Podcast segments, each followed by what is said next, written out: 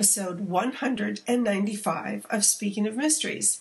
I'm Nancy Clare, and the podcast welcomes Shamus Award winning writer Paul D. Marks, whose The Blues Don't Care is on the cusp of its pub day.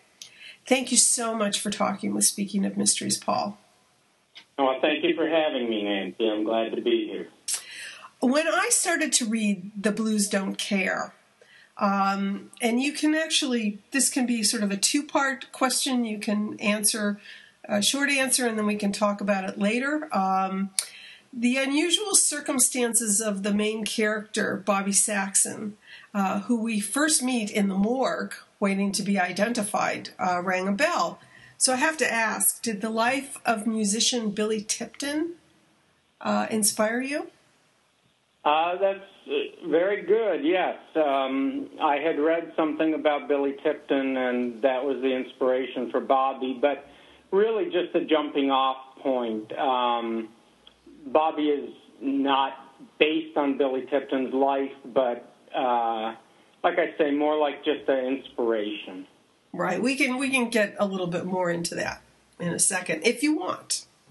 It's it's World War II era Los Angeles. And Bobby is a white musician, a pianist, who wants nothing more than to play in a band, and specifically Booker Boom Boom Taylor's band that plays uh, in a club on Central Avenue, which is the center of African American life uh, at the time, music and nightlife.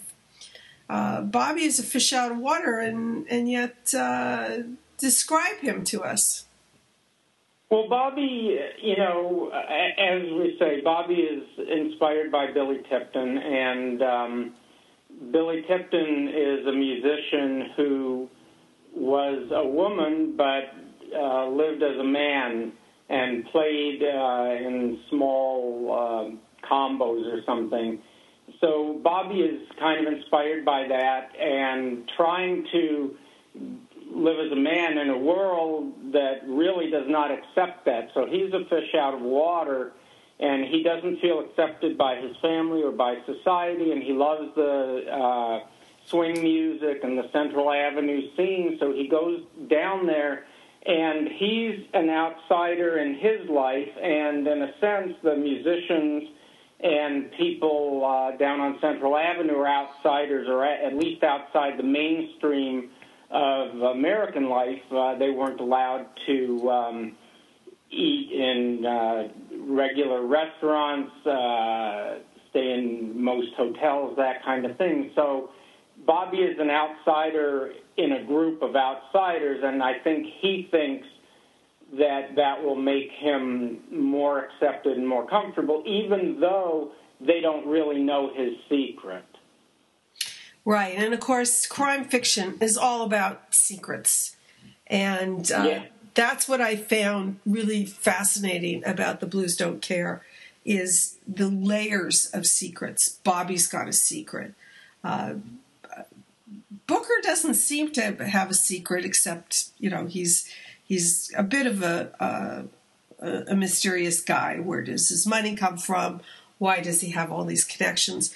But even in the investigation of of this crime, which was interesting, Billy is offered a spot uh, on the in the band if he can uh, prove that James did not kill this man on a boat. Um, that's that's what uh, Booker does, and he does it because Billy's a white guy who can go places that someone uh, that a man of color cannot. Well, that, that's exactly what happens. Is Bobby wants to be um, a musician with the band, and he goes down and he tries to talk Booker into letting him join the band. But as a white guy, that would be uh, definitely an exception. The rest of the band is all black, and some of the band members resent him. But what happens is they end up on a gambling ship off the coast of California, of which there were real gambling ships at that time. Uh, the one that they go to is one that I've made up, but it's based on the real ships. And uh, somebody is killed on the ship, and one of the band members is accused of the murder. And as you say, because Bobby has entree into places that the band members don't necessarily have entree into, uh, Booker says if you want to gig with the band, you got to find out who really killed the guy, the dead guy. So that's how Bobby gets involved. Well, I liked that the murder took place on one of those gambling ships because I think that's a fascinating slice of, excuse me, Southern California history. That they had these ships that could go three miles out into international waters and gamble. Um, I think they started during Prohibition, so people could drink. Um, and they, they found that once Prohibition had been uh, reversed, uh, that other vices could be indulged in. So well, anything the, that you do off the three mile limit, uh, you know, eventually that didn't protect them, but for a while it did. And people would just take water taxis from uh, various piers along the Southern California coast. A lot of Hollywood people, even the politicians who, on the one hand, might, you know, rail against the gambling ships, you know, they they could be found there too. You know, I I like to joke that if one of those ships was sunk, half of Hollywood and half the political uh, movers and shakers in Los Angeles would go down with it. It must have been fascinating research, though. It's just such a. I I think I know that you are a screenwriter as well. So this to me was very very cinematic. This idea of uh, a band on a ship and a, a, a very the description of the the murder the the murdered man drops from the scaffolding above the stage uh, with a noose around his neck, and it's it's all very dramatic, you know, screaming and uh, shifting back and forth in mayhem, and, and I I really enjoyed that. I that I found that a captivating scene. I know macabre, but captivating. Well, it works on both levels. If that's you know if that works that way, that's fine, and. Um, I, I find the gambling ships just fascinating. You know, they on the one hand they're very romantic, and um, you know it, it just you know being on the sea and gambling, and you know only three miles off the shore of Los Angeles. And then on the other hand, they're pretty seedy. They were run by gangsters. Uh, the real gambling ships did have gunmen on board to keep the peace, uh, you know, and they weren't uh, bonded security guards. So uh, they, they must have been interesting places. Well, the other thing that uh, I enjoyed as I live in Southern California, and uh, it's a fascinating place, and it's a it's, it's, a place of a lot of history that's often overlooked because I think most history books are written by people on the East Coast. Um, but Bobby goes from Malibu to Long Beach and inland in Santa Monica in his search for the real killer. And you know that that also is fascinating. The idea that um, he's down in Long Beach, which even uh, in during World War II was one of the nation's biggest ports, and looking into some nefarious um, goings on down there, uh, shipping to Germany, which is uh, illegal because it's World War II and Germany's the enemy. And meanwhile, there's still uh, uh, blackouts because uh, the West Coast is worried about attacks from Japan. Right, and uh, you know I love Los Angeles history. I'm from LA. My family goes back, you know, so I don't know. I just have an affinity for more of a love hate relationship than anything really. and um, I love doing the research, and for for the research on this, one of the things that was really cool. I mean, I did the usual research, you know, books, internet, that kind of thing.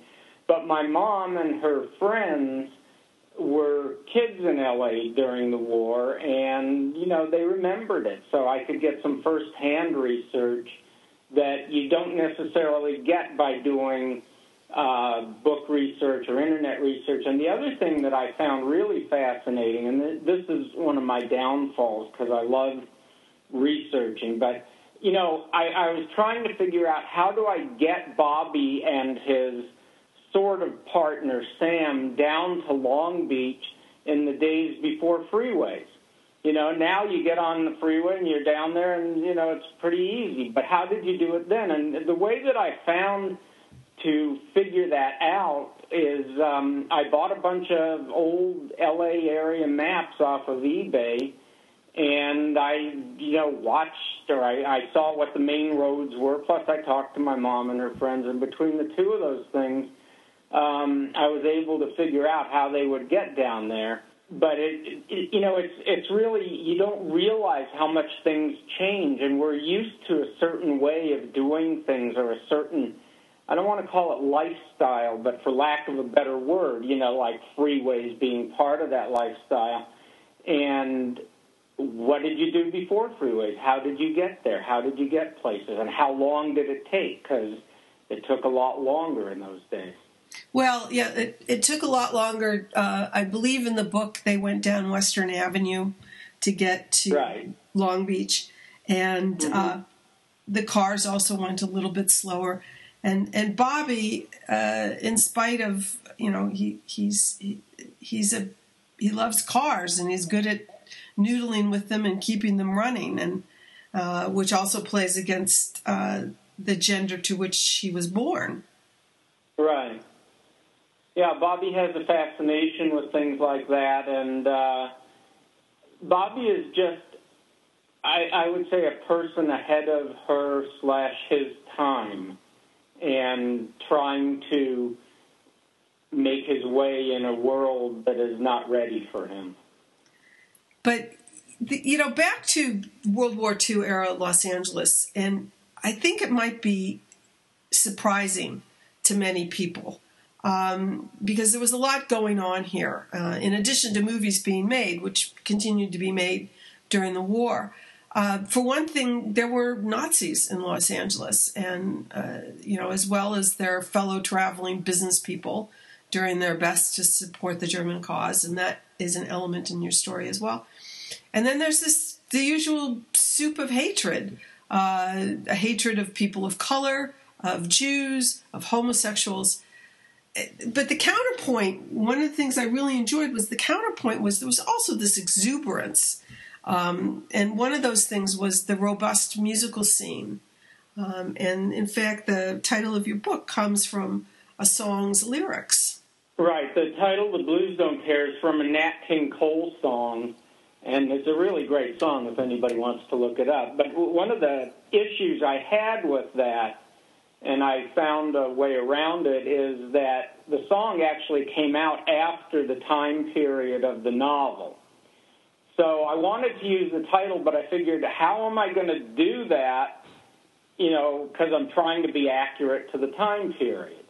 So what I did is I have a very short bit where one of the songwriters comes into the Club Alabama during off hours and kind of noodles on the piano playing the song. So we see him working on the song, and therefore, in my mind at least, it was okay to use that song, even though the song actually came out after the war. Well, there's also poetic license. You know, sometimes you have to massage things to make them work, and as long as you didn't uh, completely rewrite history, I think I think uh, readers can forgive. At least I was able to. I, I thought um, I thought we, it was. We do celebrities, don't we? and I, I, it's a perfect title for this because there's uh, because maybe music doesn't care about sort of some of these things that people do or did and continue to care about a lot. You know, the color of someone's skin, uh, their gender issues, um, their faith. You know, I don't think music cares about that. Um, and and it's in that way kind of transcends this human condition and and I, strangely I found that very uplifting.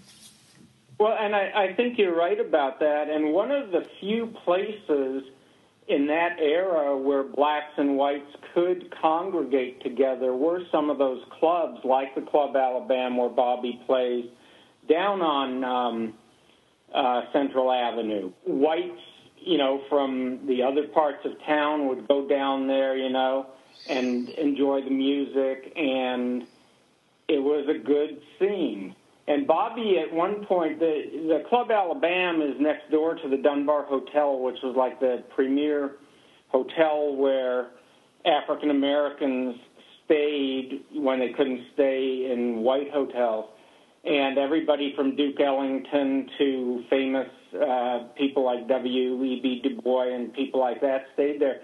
But one night, the story goes that W.C. Fields was at the Club Alabama and got drunk, and they put him up in the Club Alabama, I mean, in the Dunbar Hotel, so he inadvertently integrated the hotel for one night.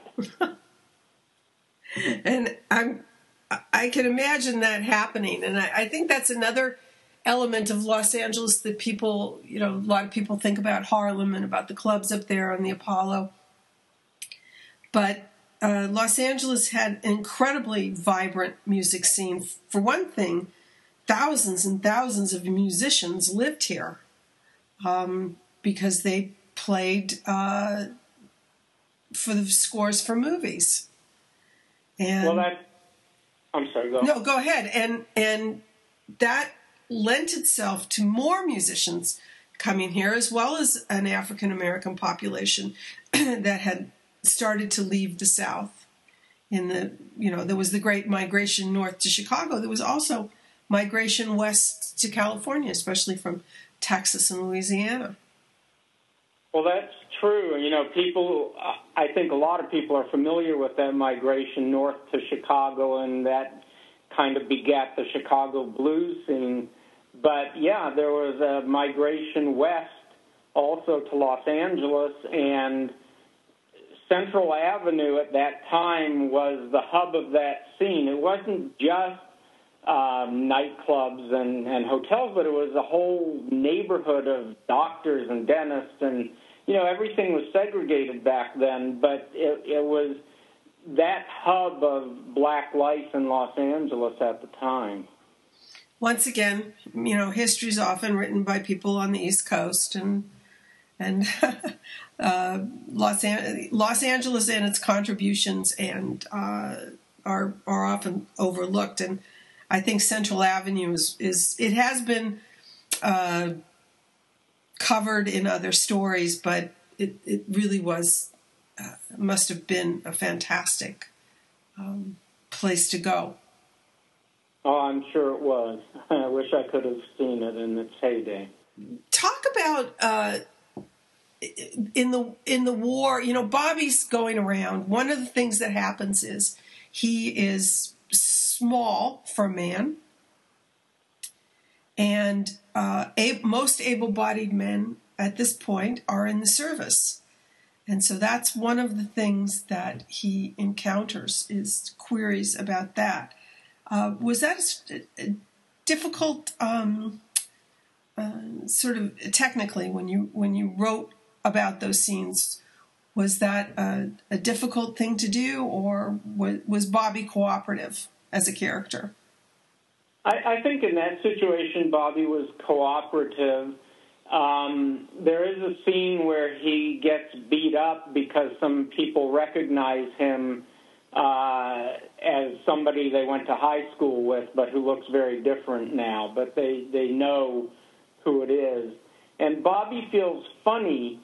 You know, like you say, you know, every everybody at that time, every able-bodied man just about wanted to join the service and Bobby wanted to as well, but for obvious reasons couldn't and feels funny about that. So I thought that was something that should play into the story and something that probably would have happened to somebody like Bobby at that time. And it also is an element of when he does meet women, it's often a question that they ask him. Well, it's a question of um, him trying to you know, figure out how much of himself he wants to reveal to people. And I think that's part of what the story is. The, you know, the story is going on different levels. One of the levels is the mystery, you know, who killed the guy on the gambling ship. Who killed and, Hans? And was he really a Nazi? right, exactly. And um, the other level is is about Bobby. You know, Bobby is trying to find who he is, trying to figure out where he fits in the world and how he fits in the world and how to be a man. You know, Bobby doesn't have a good role model in his father.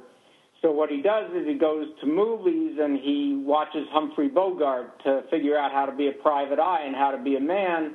And he also, because he doesn't have a good role model in his father, he uh, watches some of the B movie cowboys of that era, like Gene Autry, and adopts. Gene Autry had a cowboy code, and Bobby adopts um, Gene Autry's cowboy code as a way to get through the world. And and he does he does muddle through, and he actually does, uh, in in spite of being reluctant and uh, not a trained detective, actually is pretty good because he's because I think he's had to figure out how to be a man. He's also become extremely observant, and he's very very good at that. He's a natural. Well, he's observant and he's tenacious. You know, he has a goal, and nothing's going to keep him from the goal, whether that's getting into Booker's band or trying to figure out uh, who killed Hans Dietrich, the uh, German national on the uh, uh, gambling ship. And, you know, he, he will do what he has to do and learn what he has to learn to try to achieve that end or those ends. So I have to ask: um, Is there any chance Bobby might come back in an, another novel? And and if not, what are you currently working on? Because you're you're definitely uh, committed to the crime fiction genre, uh, sort of in the noir uh, world of it. Sometimes I think I should just be committed, but um, yeah, Bobby will probably come back. I'm kind of formulating an idea for another Bobby story. And actually, Bobby's been in three published stories, but they came out a long time ago, so I don't think most people really remember him. I'm working on other stuff. I have a series, uh, the Duke Rogers series, my books White Heat and Broken Windows, which are set in the 1990s and I'm working on a third book in that series, plus a standalone novel, plus some short stories. Uh, got plenty of stuff to keep me busy, that's for sure. You know, it's that's usually my last question, but you you you've touched on something that I think is really interesting and something maybe people don't realize about writers that the characters are sentient, and so a character that you might have written about many years ago in a story that people might not remember uh, always stays with his or her creator.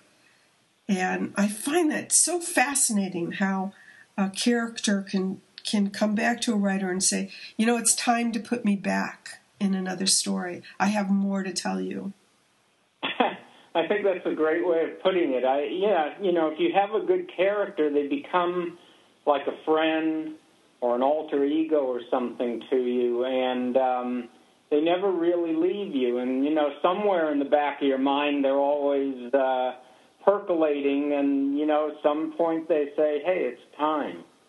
I'm ready to come back."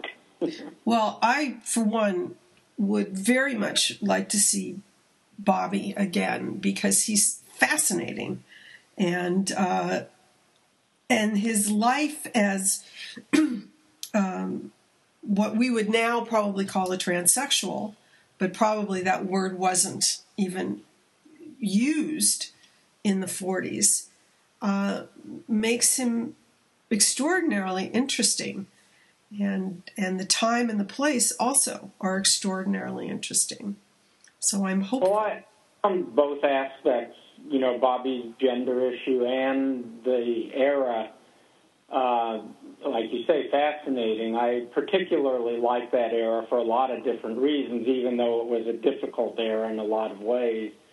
And Bobby being how he is, you know, that creates a good challenge for a writer. It creates conflict.